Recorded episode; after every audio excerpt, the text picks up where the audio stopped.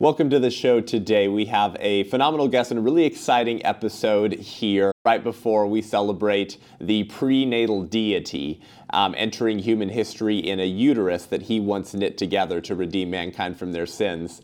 You know that I talk a lot about how pro life the Christmas story is, but I wanted to dive in deep today to really pull out these incredible, beautiful pro life themes from Scripture. Of course, you wouldn't have had the term pro life back then in the first century, but that's exactly what God is communicating is about the value, intrinsic dignity of human life that he creates from the moment that he creates these human beings, the moment of conception.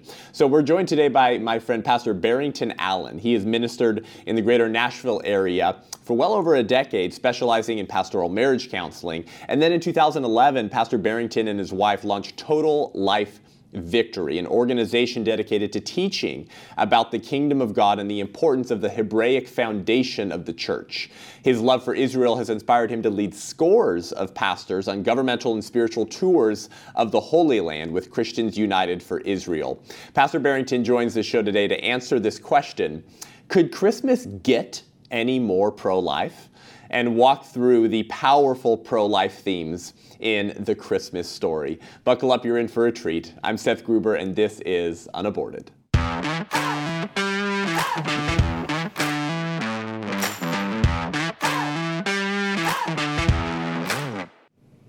Pastor Barrington, welcome to the show, brother.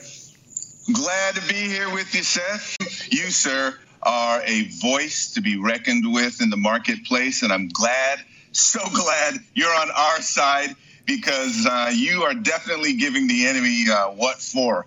You're not making it easy. You're not making it easy for him. So thank you for your voice. You're a clarion voice uh, in the kingdom of God for the unborn, and, and we need you, brother. We need you. Yeah. Thank you, brother. Well, I was I was I was blessed to find how committed you've been to contending for life as well. Um, ours mm. is the typical story of Facebook friends with lots of mutual friends, but we had yeah. never actually met before. And so our good friend Dr. Brent Boles, who's uh, one of the most uh, rebooked guests on this show, uh, Pro Life OBGYN connected us. And so I mm-hmm. wanted to do this for some time, really diving into the Christmas story and bringing in someone who has that knowledge of um, the first century and of the, of the Greek and of the Hebrew and of the prophecies and of the references to the Old Testament. Um, and so I'm excited to dive into that with you. But firstly, uh, give us a little bit of a background about you um, and how, you know, let's, we don't want to do too long of a bio because your story is actually too, too exciting for us to spend the whole time on. Uh, but uh, familiarize our listeners with yourself a little bit, um, how God has used you as a pastor in your heart for life. Well, first and foremost, uh, to me, life is a high kingdom business area, and we'll be d- diving into that uh, in a moment. Uh, I've been pastoring in Nashville, again, like you mentioned in the bio, for uh, over a decade. Uh, initially came to the city um, doing Christian music. I was a signed a Christian recording artist uh, to wow. Gotee Records back in the day in the mid 90s. As a matter of fact, I was the only Jamaican in a Christian reggae group. if you can imagine that, if you can imagine that. So, uh, in, essence, um, I, have been excited about the pro life movement because when my son came into the world, I, I quickly realized there is something going on here more than just a child coming into the world. Uh, there is a process that is divine and that captured my attention over 30 years ago. So I've been in the pro life movement uh, for 30 years, working in various capacities. But as a pastor, uh, leading my congregation to abortion clinics, where whereby we would stand and sidewalk counsel, uh, help women get to other wow. services. Uh, so it wasn't just an issue of just, hey, abortion is wrong, baby killing is wrong. No, let's let's take it to the streets and remind people that this is happening on our watch as believers. And so when I discovered your voice in this matter, uh, you you pull no punches and you definitely make it very clear that what we are doing here in the United States of America has consequences and uh, they're long lasting. That's right. That's right. And it's also nothing new, isn't that right, Pastor Barrington? The, the, the killing of babies to accrue political power or to maintain political power um, is nothing new, and the Christmas story has a lot of those elements, unfortunately. Um, but you know, mm-hmm. you're a man among men, uh, Barrington. I, it is difficult to even get a pastor to preach a pro-life sermon once a year. And when a pastor does preach a pro-life sermon once a year at Sanctity of Life Sunday that, that Reagan made official, um, everyone celebrates him as this great um, sort of mammoth of a man who's leading the way in how pastors should engage abortion, to which I say, pathetic. So you prepared one sermon once a year on abortion? That's your litmus test for, for how pro life you are? so amazing. You, yeah. uh, once a month, we had our people at a clinic here in Nashville. Wow. Once a month. They would gather. And we also had uh, those who had political power in the city come to my church and make their voice known regarding certain legislation we got passed. And wow. uh, such a powerful piece of uh, legislation, a part of which Brent Boles uh, is definitely affixed. Uh, that legislation led to the shutting down of a clinic because they couldn't get their act together to retrofit their facility to right. handle a gurney. Yeah, Can you yeah, imagine yeah. that? A gurney. So so-called clinic can't handle right, right. a gurney. So when they could not get their uh, their their construction issues together regarding that, they were shut down. Amazing. Glad to have it.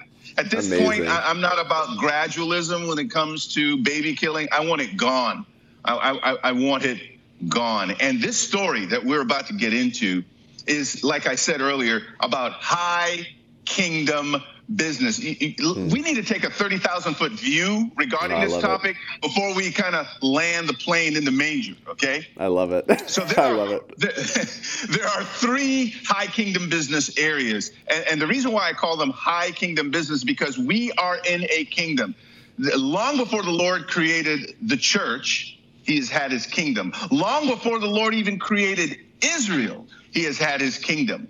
And there are high kingdom business areas that are tantamount to him regarding civilization. Number one, and I'm not dogmatic about a lot of things, Seth, but about these three things, yes. Here's one. Here's why. Number one, high kingdom business area number one, the sanctity of human life, period. Number one. That's above right. the other two areas I'm about to get into. Here's why I know it's number one God made a man. And where did he put him? Put him in a garden. That's God defining life. So, high kingdom business area to the Lord, to our King, the sanctity of human life. Number two, marriage. Right after he gave that man, made that man and put him in a garden, he gave that man a woman. He gave him a wife. That's God defining marriage. So that's high kingdom business area number two. Because without marriage, you can't replicate one. That's right. You need you need marriage to, to, to reproduce the image of God on the planet. And then when God's point man, Adam, fell, hmm. that necessitated high kingdom business area number three.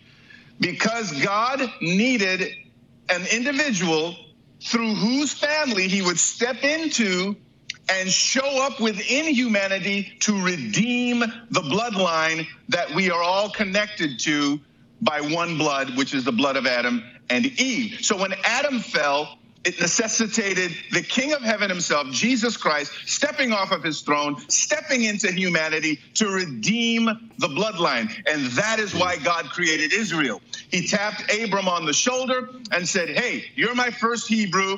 I'm coming through you.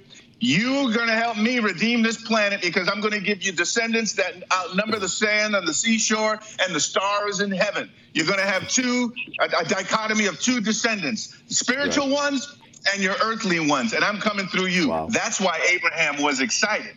So in John hmm. 8, when we see Jesus telling the Pharisees, hey, Abraham saw my day and was, and was glad, of course he was glad. He didn't have a Bible, but he had a high definition vision from the Lord that told him everything. And I would even contend told him everything from Genesis to Revelation. What? You're going to sit on a throne coming through me and my people?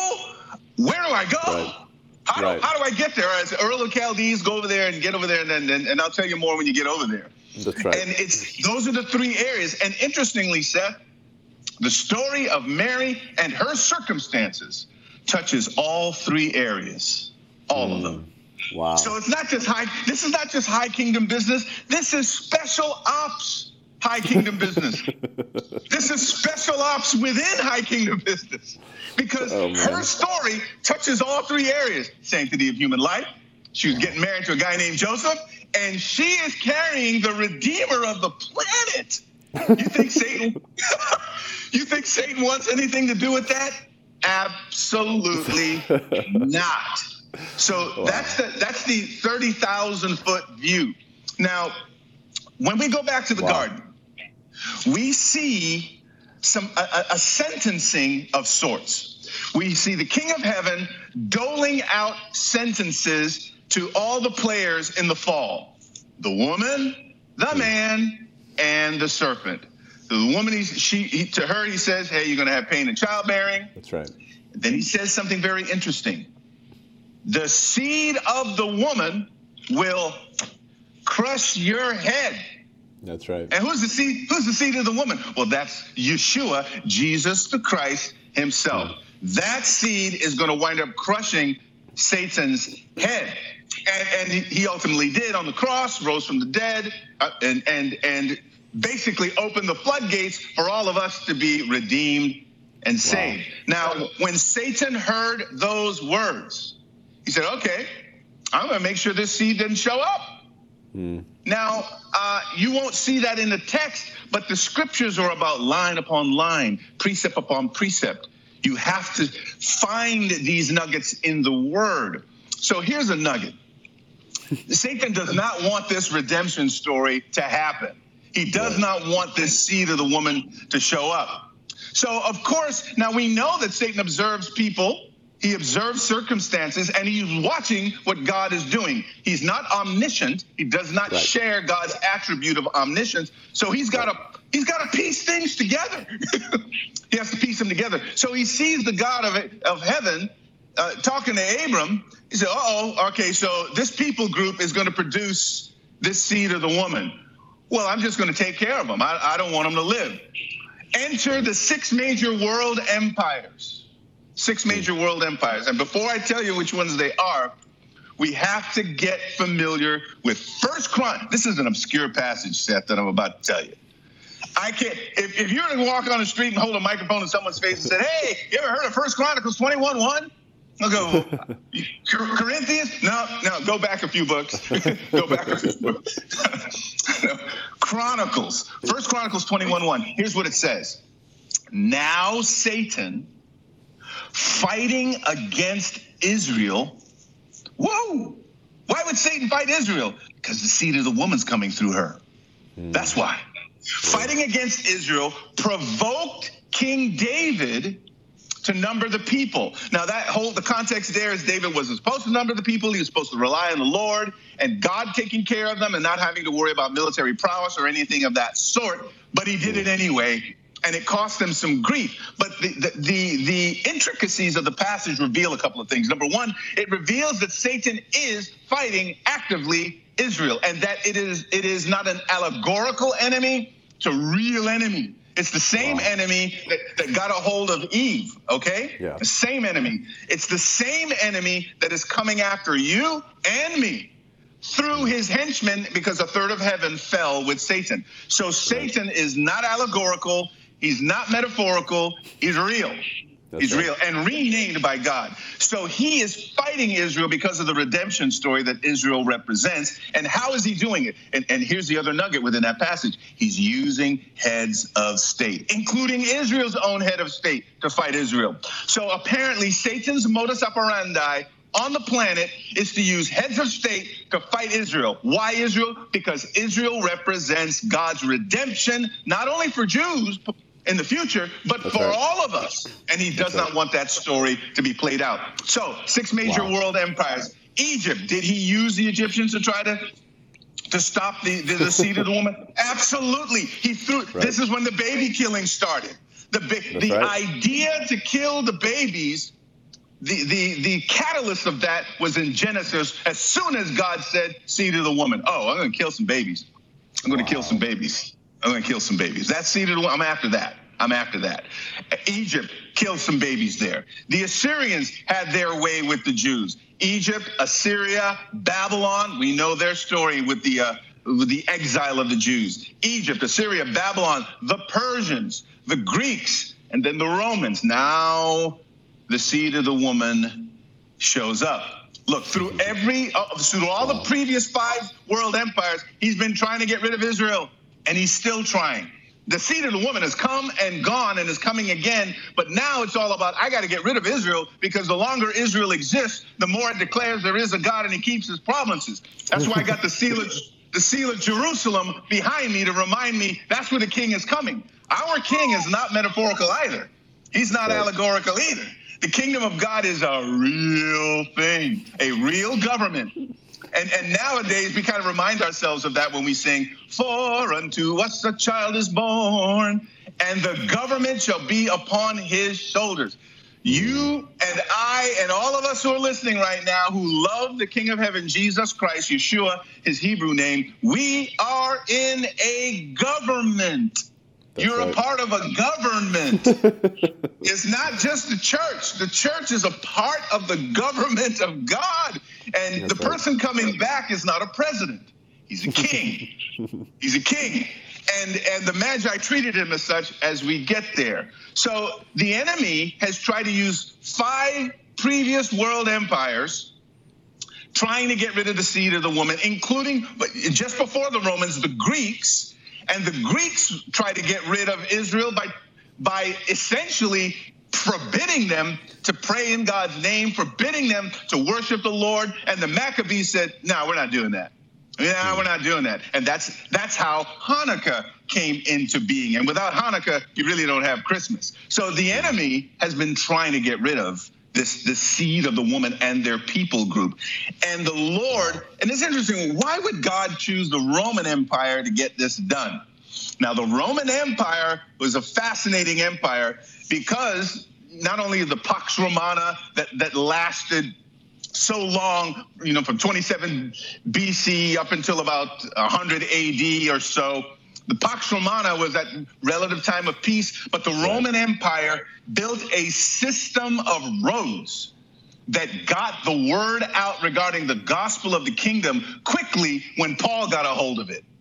Wow. So the so the king of the universe shows up during a time when the word can get out quickly, quite similar to when Martin Luther showed up in Gutenberg, you know, near Gutenberg right. during the invention of the Gutenberg press so that the word can get out. Our God is wow. a God of timing because there are wow. a lot of other priests throughout the Roman Catholic world. Uh, there was priests in France, priests in Italy, priests in, in, in what we now know as London and, and, and such.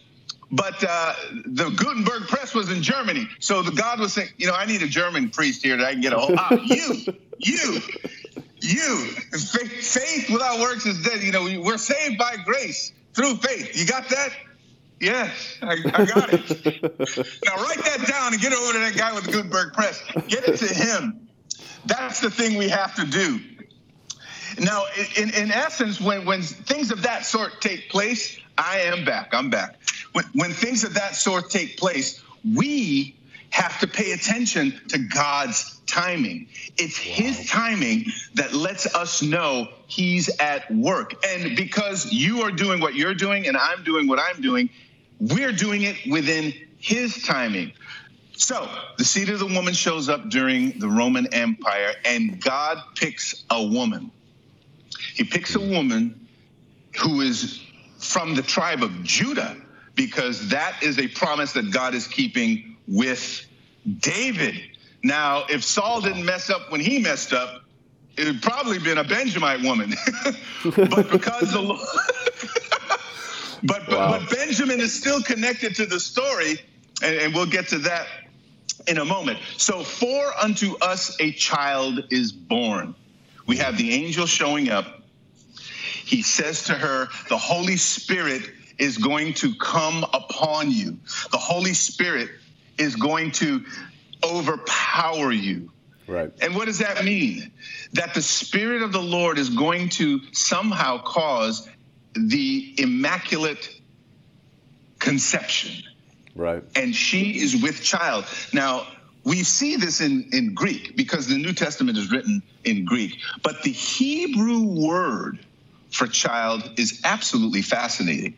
Fascinating. Now, for, I, I, truly believe that the first language was was Hebrew because of the word, the simple word hallelujah. Hallelujah shows up in every language, every language, and it means the same thing, and it's a Hebrew word. So when God confused the languages at Babel, I think he left his fingerprint with one word for all languages, hallelujah, and it means the same thing. Praise wow. the Lord. Praise wow. the Lord. So now with Hebrew, it's three things it's a pictorial language, it's numeric, and it's a language. So the words have meaning, but the pictorial part of it, ancient Hebrew was chiseled out. That's why it goes from left to right, because most people hammer with their right hand and they hammer this way. That's why wow. you read Hebrew from left, uh, from right to left. Wow. So they chiseled out these pictures, like the the word for or the first letter of the Hebrew alphabet is Aleph, and when it was originally chiseled out in the Paleo Hebrew, it, it looked like an ox head. It, it had hmm. you know the, the ox like that, and then the crossbars would represent like the horns. So if you turn that upside down on its point, you got the letter A. Or you hmm. turn it upside down that way, like so, there's where our letter A comes from. So it was pictorial. So what is the word for child in Hebrew? It's harar. Harar. It's spelled. It's spelled uh, hey, resh, hey. Now the hey, when it was chiseled out, the picture was behold. It meant to wow, look at that. That's stunning. The resh, when it was chiseled out, it, it represented a person, uh, the head of a person, or just a person in general. And then again, it ends with the letter hey. So Hey, Resh, hey, which in and of itself, the word harar means child. All right, we got that. It means a kid, it means a child. Right. But the picture of the letters of harar, that's fascinating. Hmm. In essence, pictorially, it's saying, behold, a person is here, behold. It's like two neon signs going, person, person, person, person, person, this is a person. That's what's going on in the just in the picture of the of, wow. the, of the characters of the word. Wow.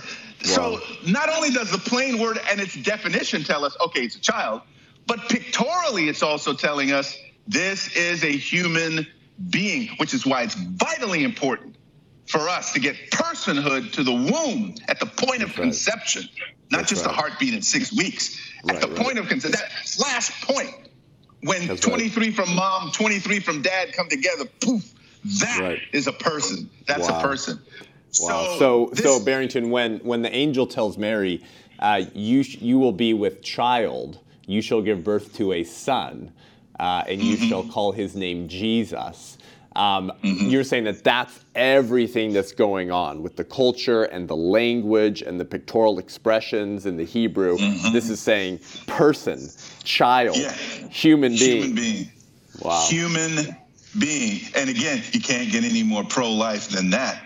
You can't. so this this this process of conception, gestation, birth, that's a holy process. Wow. It is holy. Now, the King of Heaven can do whatever he wants, whatever he wants, whenever he wants. he spoke the world into existence. Could he have shown up in the Roman Empire, full grown man, 30 years old? He could have done that. Right. He could have done that. Mm. But instead, he chose a process that he really, really reveres. And wow. I say that intentionally reveres because he said he said, you know, the psalmist David said, I was fearfully and wonderfully made. Why would why would David say that God made right. him fearfully? Right. Because the divine is on him. Hmm. And the divine always deserves reverence, even That's from the divine. You you look like me. Hello, Seth. God wow. actually looks at every human being and goes, Good day you, you bear my you bear my image. That's right. That's why God made David fearfully. He's like, oh, I'm making I'm making a little representation of me. Ooh, look at that. God is he's not slapping things together. That's right. He, he's making he, he, makes the human with intention. Mm. Everything else he spoke to in terms of the creation week, he spoke to everything else. That's and right. they came into being. When it came to humanity, he actually touched it with his hands.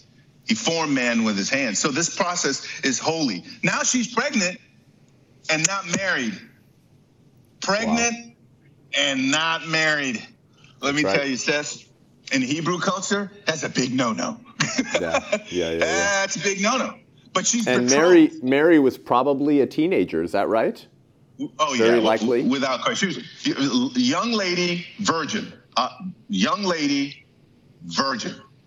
And you know, if you take the, if you were to airlift that story and, and, take it forward 2,000 years, 2,021 years, and drop it right now, oh, she's a prime candidate for an abortion. Yeah, that's right. Uh, I've always said, Barrington, exactly. that that Mary checks all of the Planned Parenthood prospect check boxes. prime candidate for for for unplanned parenthood. I mean, they're, they're right. not even Planned Parenthood anyway. Don't get me started on that, that misnomer. That's right. Anyway, uh, she's a prime candidate uh, for that. Now, here's what would have. Now, you see, it, since, since, Satan is after the seed of the woman, uh, there's one particular way he definitely wants to get it done. But he, I, I, I would imagine he was hoping, the enemy was hoping that Joseph would not put her away quietly, hmm. which would have resulted in her death and the death of the child. Wow. Because Talk about that more. That's right. Yeah. See, according to uh, according to law, she was a person pregnant out of wedlock. That's promiscuity. And according to the law in Deuteronomy, you need to be stoned. You need to be brought to the elders and stoned to death. Promiscuity, sentence, stoning. We saw that with the woman caught in adultery. Right. She was going to get stoned. Right. How much more this little young girl, pregnant, Joseph finds out, and Joseph had to get a dream, and he did. Right. And he and he did not put her away. He said, "I'm I'm, I'm going to marry you because there's right. something divine going on here." That's so, right. And yet, that that's plan, what many that's what many men do today, right? Is is mm-hmm. they they put away their family quietly. You know, they take they drive their girl to the abortion center to quietly get rid of their child or they abandon her and peace out and never show up again. They, they, they do the opposite of what Joseph did and what Joseph had intended to do. He intended to put her away quietly. That's the key. And the parallel there uh, that, you, that you're drawing is excellent. That the initial jump on the situation is, oh, I, I got to get rid of this. Right. I, I got to get rid of this. And guys do that to this day. That's why we can't over spiritualize Hmm. these things. Joseph, uh, uh, Mary's betrothed husband, betrothed husband to be. He's not. He, he's unlike. He's not unlike any other guy.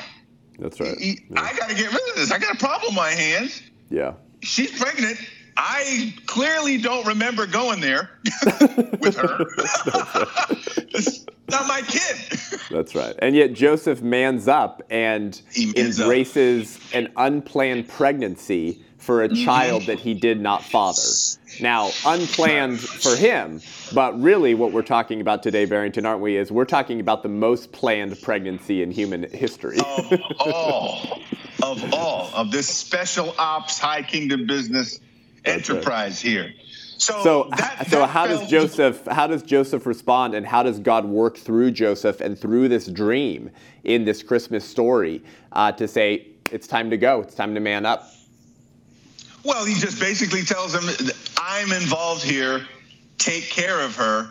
And he does, because the scriptures say in Matthew that he was a man who revered the law. He had such respect for the law.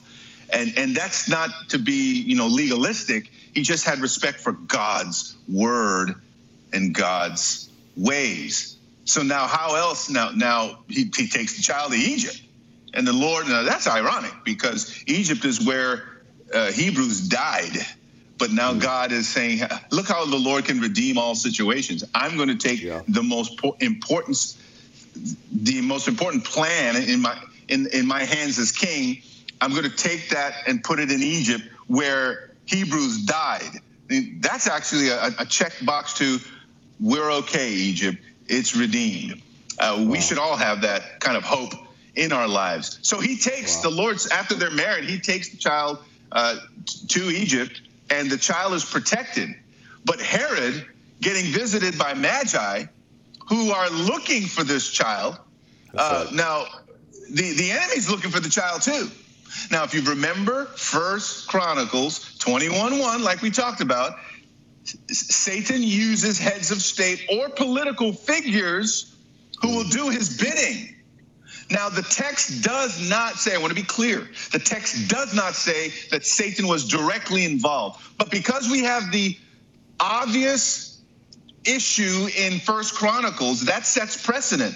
Oh, we have a situation here where the enemy is trying to kill Jews and using a head of state to do it, even if that head of state was Israel, was King David himself.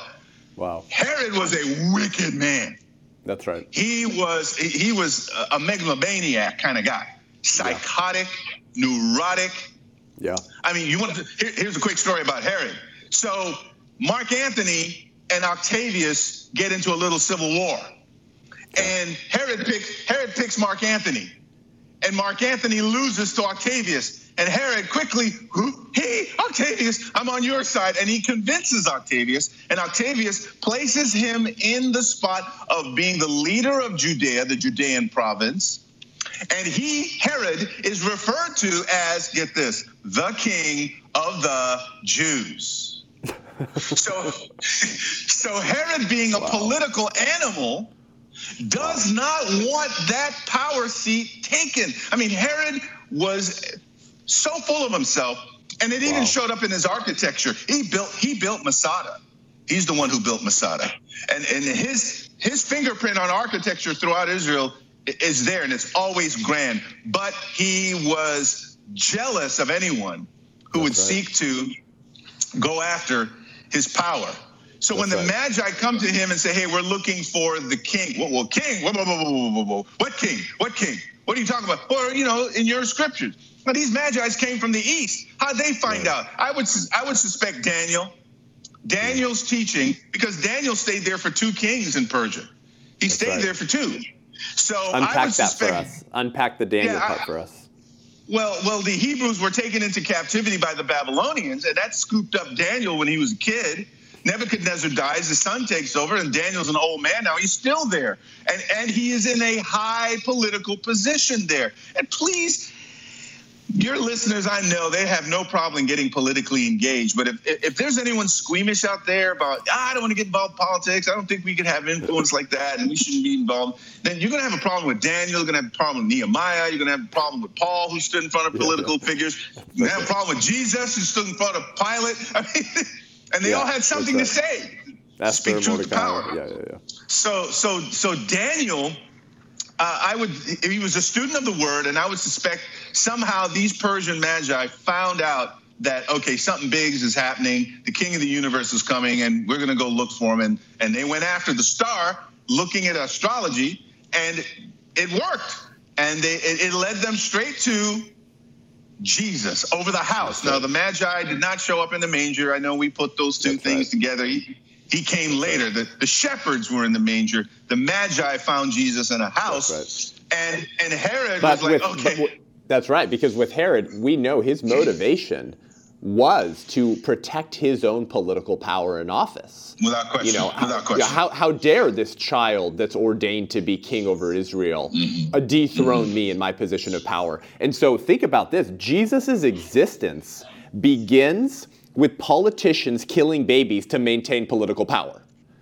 Oh, and oh my goodness. Is, is, is that not Absolutely. a perfect description of our current political climate Absolutely. and the political climate we've been in for 49 years next month with nearly 50 years of Roe versus Wade. Politicians killing babies, protecting the institution of killing babies to maintain political power. And for, for example, you can't you cannot become a senator in today's Democrat Party unless you're in Joe Manchin's district and be pro-life.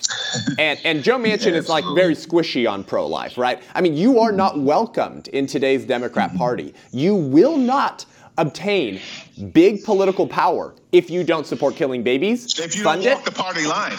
That's right. Run on the platform and and and make sure that your percentage approval ratings from NARAL and Planned Parenthood are super high. Um, and, and, and, so uh, abortion really is sort of the, the centerpiece of secular progressivism. I would say that the entire liberal establishment is actually built on the mutilated, aborted uh, bodies of 65 million children. It's how they prop up their political regime. Without abortion, they can't pull off the rest of their political project because all. abortion denies the, the foundational premises of this republic. That we hold these truths to be self evident, that we're endowed by our Creator with these rights, and among these are firstly life. Because if you don't get the right to life right, you won't get any other rights right. and so thi- that's right. This shows up in our obsession with killing babies, this obsession with killing babies to maintain political power goes all the way back Mm-hmm. to Herod. Wild.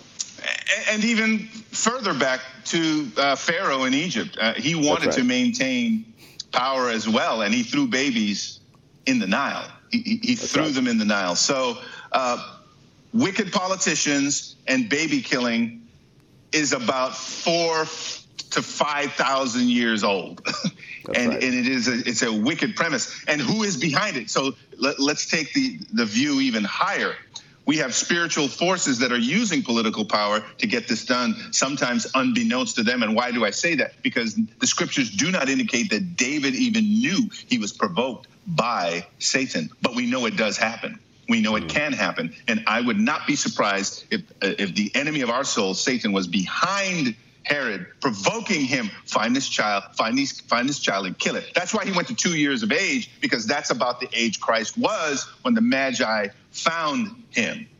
Wow. And they came with a kingly concept in mind. They came to worship a king. The baby is a king. So, for unto us a child is born. This is Isaiah 9. This is 700 years before Yeshua showed up, before Christ showed up. Right. 700 years. So, for unto us a child is born, unto us a son is given, and the government shall be upon his shoulders, and we shall call his name Wonderful, Counselor, Mighty God, the Everlasting Father, the Prince. That's a that's a, an homage to royalty. Hmm. And these magi knew, okay, this is royalty showing up. This is royalty. And they treated him as such gold, frankincense, and myrrh offering. We say three magi because we had three gifts. We really don't know the number of magi, but we ascribe three because they had three gifts. Right. And when when Herod gets this intimation from them that royalty is coming and he's going to be the king, well, I'm king here. No, no one needs to be king but me. So then he goes after the kids and political power, uses baby killing. And I love the fact you say baby killing, and we're, we're so That's numb right. to the word abortion that we don't even realize it's the systematic dismemberment of a human being inside its mother's womb, mm, inside his mother's womb. So Herod's game was to abort the mission, this mm. special ops mission that is high kingdom business oriented. Satan is about, we're going to abort this mission. And right. it didn't work because God sent the Magi away through a- a different route, and the child lives. Joseph then takes the child to Egypt. Joseph then gets another dream. Herod's dead. That's around 4 BC ish or so. Herod is dead, and they bring the child back. And now we got a new Herod, Herod Antipas. Now, this is the hmm. Herod that is going to be alive when Jesus now grows up and becomes a man and is dealing with Pilate. Is the Christmas story uh, a super pro life story? Oh, yes. Oh yeah, it's it's it's special ops in the kingdom of God, brother. That's brother. right. Yeah, that's amazing. Special ops. Um, hey, brother, have you have you heard about um, the the timing regarding when people believe Christ was actually conceived and actually born? I've done some study on this myself. Um, if you have, I'd love to hear your thoughts. It wasn't Um, December. so so what the, yes correct what what i have heard is that um, based on the time that zechariah was serving um, as, in the as temple high priest. that's right um, i from what and now again i'm not a bible scholar i'm not a pastor but i, I, I try to do my due diligence and study and You are what i have read, Seth. You are well read. Thank you, brother. What I have found um, is is fairly popular consensus, brother, among scholars, is that based off of the time that Zechariah was um, serving in the temple, based off of the time that that likely John was conceived in Elizabeth's womb, right, and then based off of the difference in gestation between the prenatal John the Baptist and the prenatal Christ Um, it's months? likely that Christ was conceived right around December 25th. Conceived and mm-hmm. then born. Born, uh, yeah. Right. Right. Yeah. So whatever nine nine months after that is. Have you yeah, heard that, that before? Be that tabernacles. That would be in yeah. tabernacles around right. the time of tabernacles. So the conception, we can there, there, can be a nod to the the latter half of uh, the the Gregorian year, but that would actually be like month nine or so uh, on the the civil calendar of, of God versus the biblical calendar. Right. So that that is just obviously we're not going to be dogmatic about it, but that's interesting that we're yeah. celebrating his birth around the time that he's probably actually conceived around this time. That's right. But that's either right. way, we've got life. right. And isn't that beautiful though? Because uh, if that's if that's if that's accurate, what we're celebrating at Christmas as Christians um, is actually when Christ becomes human, not when he's mm-hmm. born. That's a powerful that's word. We're celebrating where there is life, when there is life, from the moment there is life, and Christ mm-hmm. entering human history in a womb, forever declaring that location to be sacred. And if Christ is the fully God man at the moment of conception, then every human being is fully valuable at the moment of conception because they're created in his image. So let's go back really quick, Barrington, speaking about unborn children and the divine Christ in the womb. Um, we can't end this episode without talking about Mary and Elizabeth meeting. And the, the, the, the first person to recognize the divinity of Jesus was an unborn child. John the Baptist, who I often say in my sermons, is being knit together in the womb by the prenatal Christ who's in the same room because the prenatal Christ is God and is therefore knitting John the Baptist together in the womb while they're both in the womb. Poof, incarnation, right? Oh my goodness. That is that is a beautiful moment when the baby does leap in the womb and and by action, I think we need to leap out of our pews and get over to clinics and celebrate. That's right. Celebrate life. We need to we That's need right. to act accordingly. It's a quickening. Uh, that quickening right. is telling us, telling the world a message. If the baby in the womb has enough sense to recognize Christ Jesus, how much more we who have received his blood for salvation should have, and I don't want to come down on my, you know, beat the sheep. Don't do that. You know, we want to encourage. But if a little child in the womb, John the Baptist, can recognize there's life over there, that's that's life. That's the King of Heaven. He's here. That's right. We should we should leap out of our pews and, and get down wow. to the place where where that's death right. is taking place on our watch as believers, that's so that right. we would stand in the way and and rescue those who are being led led to slaughter. Uh, right. th- that is a that's a message of pro-life that that uh, it, it just boggles the mind. That's right. That's at that right. moment, well, what's, what's you know, going brother, on? You know, Advent means means coming, right? Christ is coming, mm-hmm. right? Uh, mm-hmm. And and and so in this season of Advent, and here we are, just you know, two days out from from Christmas, but ad, during the season of Advent, we also prepare our hearts, right? We're supposed to be Correct. about our Father's business. So there's this relationship right. between the coming of Christ and the positioning and response of the church to be about our Father's business. It doesn't mean that we ah. sit and watch Netflix and Hallmark movies in preparing for the coming of Christ. No, we're actually actively involved in preparing to welcome Christ. And so you have this attack against the prenatal baby Jesus. You have his mm-hmm. parents, Joseph, who is stepping up as an adoptive father for a baby that he didn't conceive and, and exercising masculine responsibility to be a protector and a provider. They together are actively preparing to welcome and protect this unborn child. If only the church today and the woke cowards who have syncretized their faith with pagan ideologies would be as much in preparing for the welcoming of every unborn child created in Christ's image as Mary and Joseph were, as people 40 years younger than most of our woke cowardly pastors were in preparing to welcome and protect that unborn child. And so, on that note, Barrington. Preach, preach. I, need a, I need an offering basket now on that on that note, Barrington, let me let me let me ask you this. Um, what does this Christmas message mean for our responsibilities today? Well, again, the conception to birth process is so holy, and we need to regard it as such and take our cues from those in the scriptures who recognize the unborn. We need to take our cues from that and go after this wicked, egregious thing that's taking place in our land. Friend, as you know, we have oceans of innocent blood on our hands. Oceans.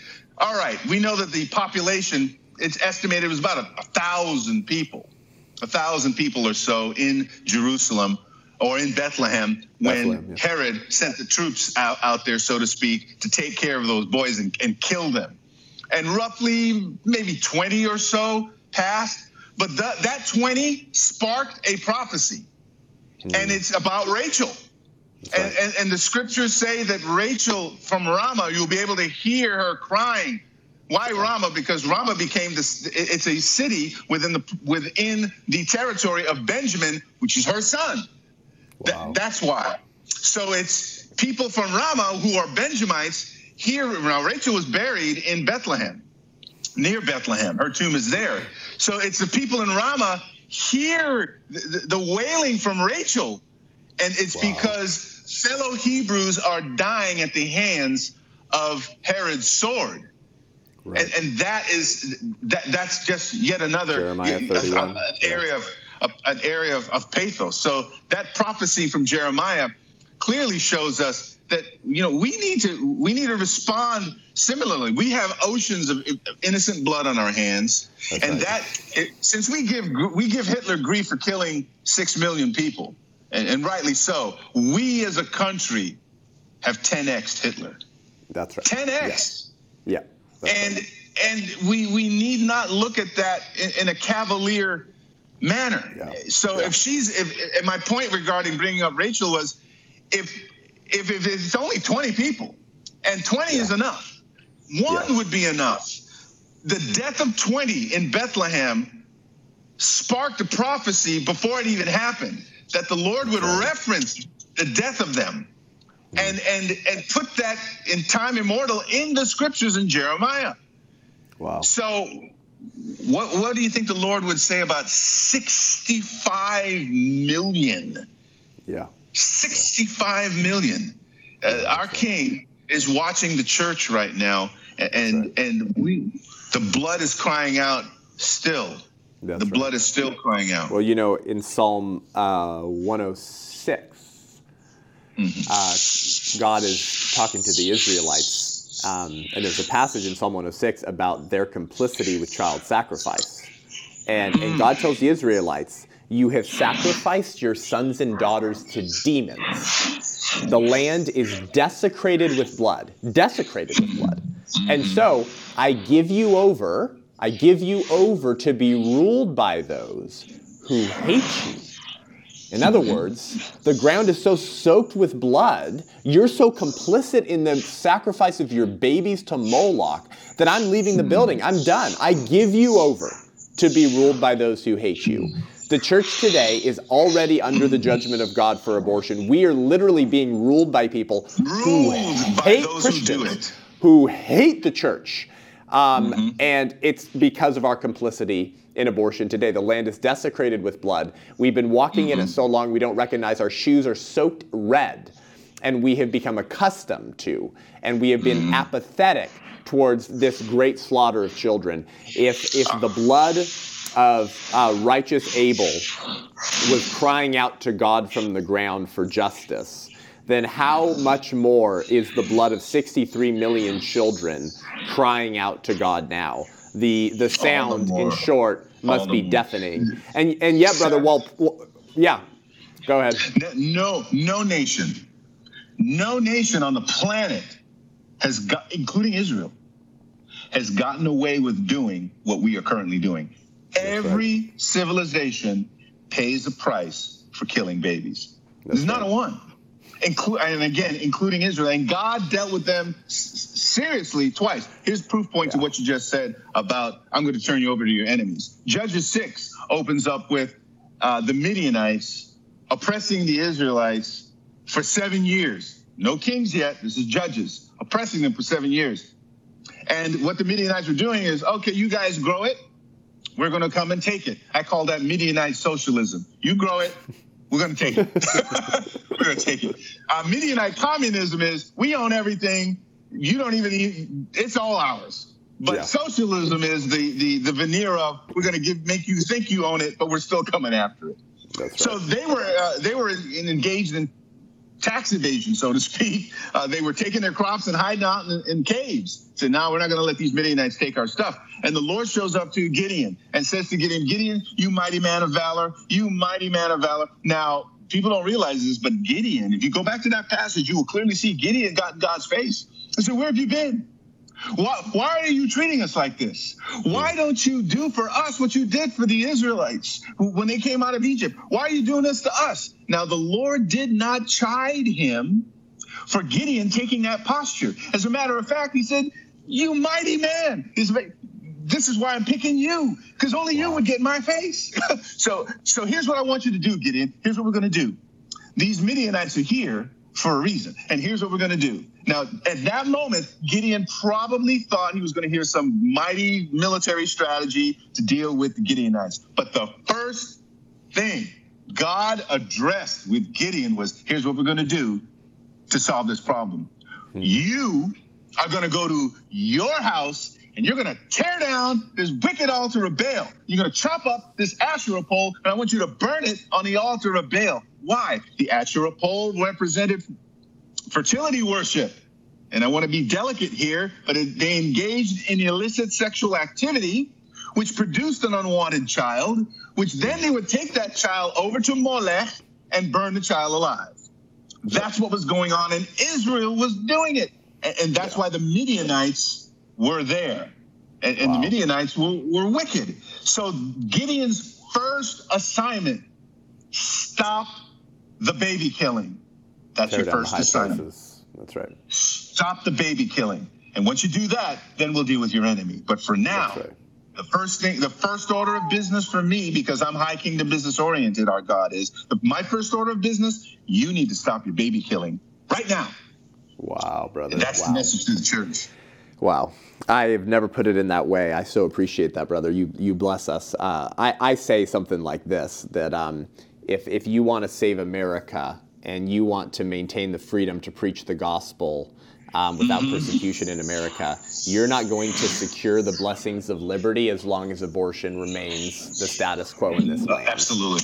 Absolutely. Um, we need so, to get it off the books. Yeah, we've been. Um, we've been uh, sowing bloodshed in the womb, and now we're reaping it in the streets. Um, and yet, you know, oh, while, while, while pro-life Christians today, brother, like you and me, we recognize that our celebration of the preborn Christ requires our protection of every preborn baby created in the image of the prenatal Christ.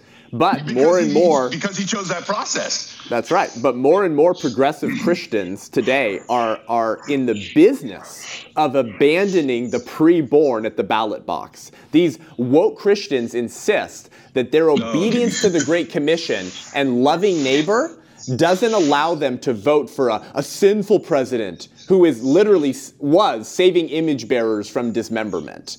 And what they forget is that you cannot tell your neighbor you love them, but that it also should be legal to kill them. And so let me be clear. Let me make this word to our progressive brothers and sisters. Our, our, my listeners can go tweet this. If you voted for Joe Biden and Kamala Harris and claim the name of Christ, your Christmas worship may not be to the real Christ, but rather one hmm. created in your image. You cannot hmm. celebrate hmm. Advent and prepare to welcome the prenatal Christ from womb to world while voting to murder babies created in his image in the same location. You cannot prepare to celebrate the six inch journey of our Savior from Mary's womb to her arms while refusing, refusing to vote to help end the genocide of babies our Savior knit together. Also, what? Mm-hmm. Also, that you don't harm your Christian witness so that your leftist friends will still like you because if you voted for Trump, they won't like you. What hubris, what pride. And so I guess what I would finish with, brother, is that is that for the Christians who celebrate Christmas and in this season of Advent, you better be about the business of protecting preborn children.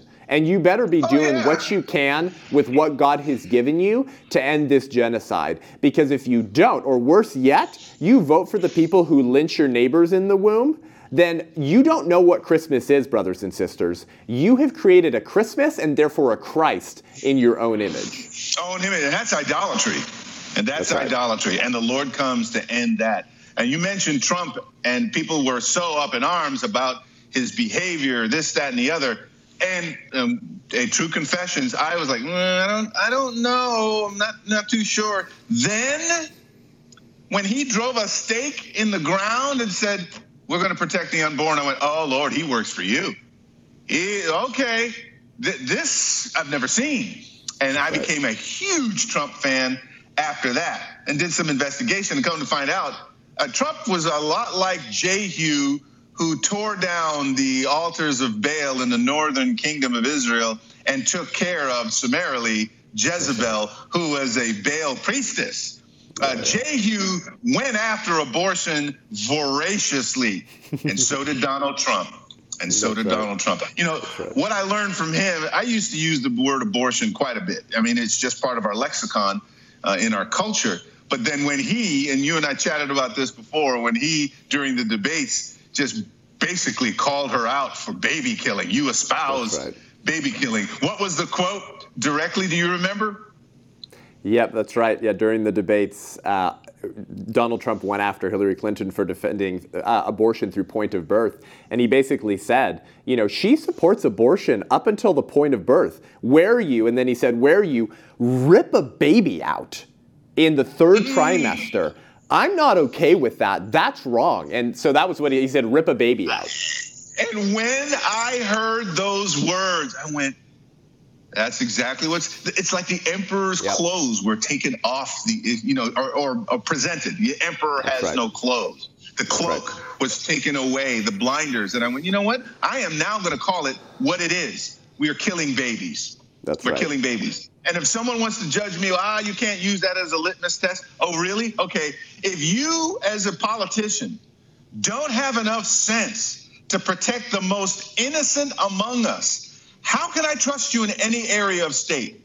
That's Your right. moral compass is off because you can't even protect a baby. But you'd probably have more outrage for a basket of puppies in the middle of the freeway. That's now, right. I'm a, I'm a dog lover. I have three of them. I love dogs. Yeah, I, I do. And I would be outraged of a, regarding a basket of puppies, but not over right. a basket of babies. that's right. Yeah. And we have 60 million plus gone. I said, right. this is why I love your work. I love your platform, and I will do whatever I can to uh, to support you, friend. And I and I thank you so much for all that you've done for the uh, for the unborn and, and for the church. That's right. Thank you, brother. Well, let's let's finish with this. I uh, I was thinking about um, the, the the wrong interpretation that Christians give to Christmas. Right? That it's this meek story, it's this gentle story, it's this peaceful story. Look how Christ entered history, Barrington. I mean, come on. He came in as a baby, so gentle, so quiet, so peaceful. He could have came in as the warring conqueror and king, and he will one day. Um, he could have just crushed the Romans. But look at how he came in. And then look at the Beatitudes. You know, blessed are the meek, for they shall inherit the earth. And, you know, Barrington and Seth, you're just so bombastic and you're so divisive. And why are you creating division in the oh. church? Let's all celebrate Christmas together. And it's like, wow, what a misinterpretation of the Christmas story. Christ enters history, and his entrance spurs the murder of babies because of how much politicians want to kill him to maintain their political power. His parents have to flee That's to Egypt. story. Yeah, that's a violent story to, to, to protect him from the bloodshed that was going to hit Bethlehem. I mean, this is not a peaceful, meek story. Um, and, and, you know, special op, uh, special op missions usually aren't, to quote you. And No, so I'll not. finish. I'll finish with this. I, I, uh, I listened to uh, this clip from Jordan Peterson recently, and then I went and did my own research on it because I know he's not born again, and so I'm not going to take his his Thank theological you. uh, or hermeneutical uh, interpretations at face value. So I did my own research as being well. very you're being very kind using hermeneutics because his, his That's right. conclusions are off. Yeah, yeah. Um, but he, he was speaking about the passage in the Beatitudes in Matthew about um, blessed are the meek, for they shall inherit the earth. And I wanted to wrap up with this because, because of, of how woke, um, peaceful, abdicate their duty type of Christians interpret Christmas as this peaceful, meek holiday. And, and we should resemble that same type of peaceful humi- humility and meekness and obey the governing authorities and just be obedient because they've been put in place by Christ. And so, you know, just follow your way into despotism. So, but but Peterson had this amazing line. He said, "You know what? When you look at the original language of meek, and I went and confirmed this as well. Meek didn't mean gentle, peaceful, weak, uh, obedient, compliant. No, that's not what meek meant. Meek meant those who have swords and know how to use them, but keep them sheathed. Uh-huh. So, so blessed are those who have swords and know how to use them, but keep them sheathed, for they will inherit the earth. It- it's the, The it's the recognition of, of, of, of wielding power, but withholding it. And Jordan Peterson had this great line. He said, "You should be a monster."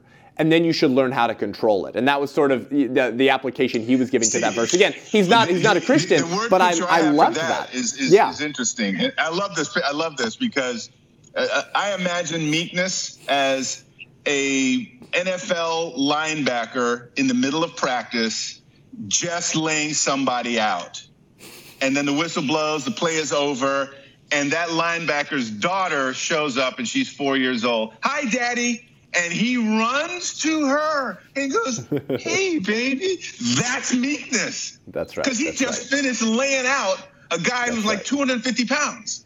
But he That's sees right. his daughter, that power is restrained and properly That's applied. And, and that is meekness has nothing to do with weakness, but everything to do with power appropriately applied and restrained when it, when it's not needed.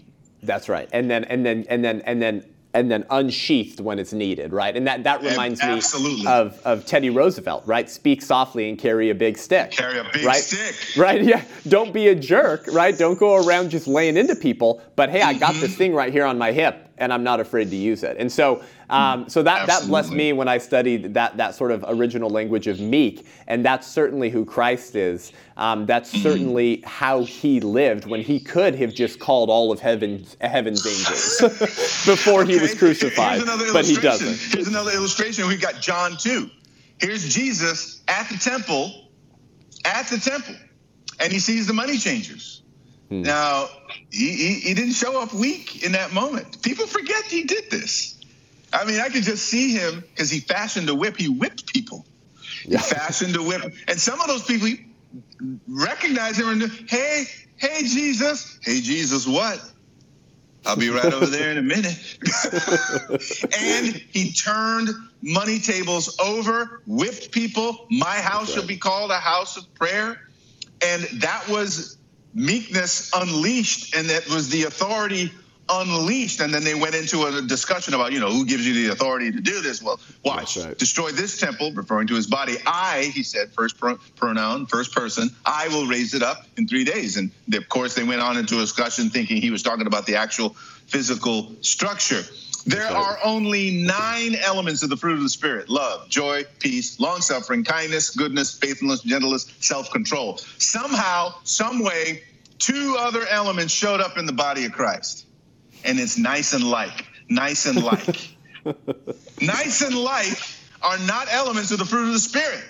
That's right. When Jesus was turning over money tables, he was neither nice nor was he liked That's right. nice and like, sometimes we cannot, when we stand for the truth, they will not like us. That's right. Church, dear listeners of this show and dear watchers on YouTube, we are not here to pursue nice and like as it pertains to the truth. Because That's when right. you declare the truth, sometimes you will not be liked. And no matter how you deliver the truth, people will think, well, that's not nice. How would, an, how would an oncologist be perceived if he never told his patient, we're dealing with cancer? That's right. Well, you don't, you don't like me, and that's not nice telling me that. But I, I got to tell you the truth. I, right. I, I, have to tell you the truth. So and we have friends, spiritual cancer today. That's right. We do. And nice and like are not elements of the fruit of the spirit. Those right. they're nine elements, one fruit, nine elements. And nice and like, don't don't pursue that. That's don't right. pursue that because that's the fear of man brings a snare, which is the impeding of forward movement. You don't move mm. forward fearing man. That's right. We we want a safe and comfortable Jesus. But to quote mm. Mr. Beaver, um, of course he's not safe, but he is good. Um, mm. and that, that goodness took on human flesh at the moment of conception. Um, and that means that we have duties and responsibilities today to be about our mm-hmm. Father's business. Pastor Barrington, oh, yes. thanks for joining us today, brother. That was incredible. Glad to be with you. Glad to be you. Love, love you deeply, and may the joy of the Lord continue to be your strength because it takes the joy to move these foul boulders that are in our culture right now. That's so right. uh, I love laughing with you, brother, and I love serving the King alongside of you, friend. Thank you, Barrington. We'll do this again, and we'll see you in Tennessee soon. Amen. Amen. Uh, thank you guys for joining the show today. I hope that blessed and encouraged you. Send this to some of your progressive, wokey, woke face Christians um, who claim the name of Christ and who claim to celebrate the meaning of Christmas, um, but will simultaneously be almost quite literally stabbing the prenatal Christ into the back of the head through a late term abortion by targeting babies who are in that same location created in the image of that prenatal Christ through their political support for the party of death. Uh, did I put that clearly enough? Share that episode with some of those friends now. Um, and uh, we pray that this gets uh, wide dissemination at such a kairos moment for the church and for the country um, as we celebrate the most significant event in human history. Not the birth of Christ per se, but the entrance of Christ into human history at the moment of conception. Could Christmas get any more pro life?